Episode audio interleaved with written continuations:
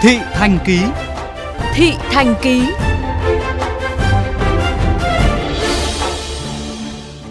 Thưa quý vị, à, thời gian qua ở thành phố Thủ Đức, thành phố Hồ Chí Minh và khu vực lân cận liên tục xảy ra tình trạng mất cắp xe máy. Đặc biệt các đối tượng trộm xe máy thường hoạt động theo nhóm và hết sức manh động, khiến người dân vô cùng bất an, ghi nhận của phóng viên VOV Giao thông.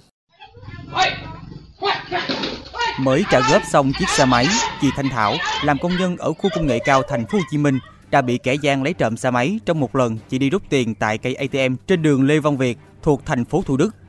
Theo chị Thảo, các đối tượng đi theo nhóm và tổ chức dàn cảnh làm chị mất tập trung rồi ra tay bẻ khóa xe máy.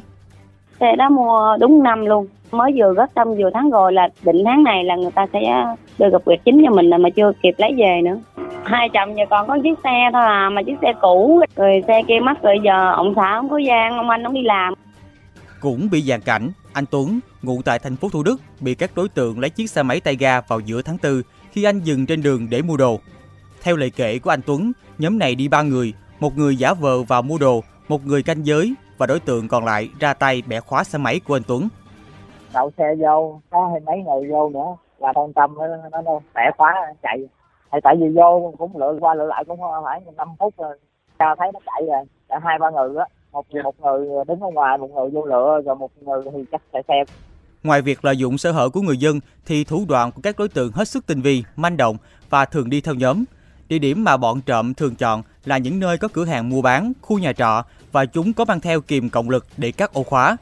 Đặc biệt, các đối tượng thường mang theo hung khí và sẵn sàng chống trả nếu bị truy đuổi khiến người dân bất an. Vì em để xe ngay đó rồi em đi vào bên trong ấy, thì chắc tầm 10-15 phút gì đấy là thằng bạn em chạy ra đi chợ mua đồ ăn thì không thấy xe em nữa. Thấy lo lắng, nhiều quá, ngày nào cũng mất hết trơn. Bất an lắm, cái bây giờ kiểu như là phải tự thân vận động tự mình cẩn thận cho mình chứ không ai lo cho mình hết.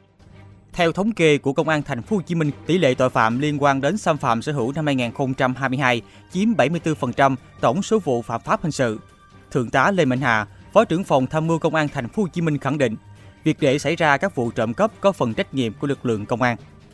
Việc xảy ra các vụ trộm cắp tài sản đòi hỏi cái lực lượng công an địa phương mà cụ thể ở đây là công an thành phố Thủ Đức phải nỗ lực cố gắng trong thời gian tới và nếu mà không có sự nỗ lực cố gắng trong điều tra khám phá phòng ngừa tội phạm thì công an địa phương sẽ không đạt được cái chỉ tiêu nhiệm vụ và để xảy ra các cái vụ trộm cắp trước hết là có cái phần trách nhiệm của lực lượng công an các cấp trong phòng ngừa tuyên truyền về phòng chống tội phạm cũng như công tác tuần tra kiểm soát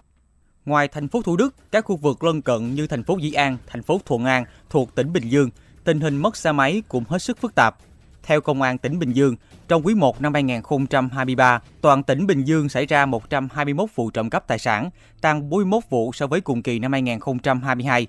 Trong đó có hơn 50% là đá nóng xe máy. Đại tá Trần Văn Chính, Phó Giám đốc Công an tỉnh Bình Dương cho biết, hầu hết băng nhóm trộm cắp chuyên nghiệp hoạt động lưu động và ở các địa bàn giáp ranh tỉnh Bình Dương – nên công an gặp nhiều khó khăn để phát hiện, đấu tranh, xử lý. Vì vậy, người dân cần phải nâng cao cảnh giác và phối hợp chặt chẽ với lực lượng chức năng trong phòng chống tội phạm. Người dân nên tăng cường lắp đặt những cái thiết bị camera giám sát, chuông báo động từ xa để mà vừa quản lý tài sản. Ví dụ như có là tội phạm xảy ra này cũng dễ truy xét qua các hình ảnh để mà bắt giữ xử lý đối tượng. Đối tượng hiện nay thì rất là manh động, phát hiện nó thì nó sẽ sẵn sàng để gây án.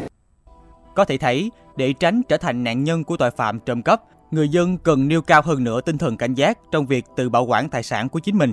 Tuy nhiên, quan trọng hơn, cơ quan chức năng cần có những biện pháp quyết liệt để xử lý triệt để tình trạng này, không thể để lưới chế độ pháp trị nghiêm minh mà tồn tại những đối tượng tội phạm nhẫn nhơ, lộng hành, coi thường pháp luật như vậy.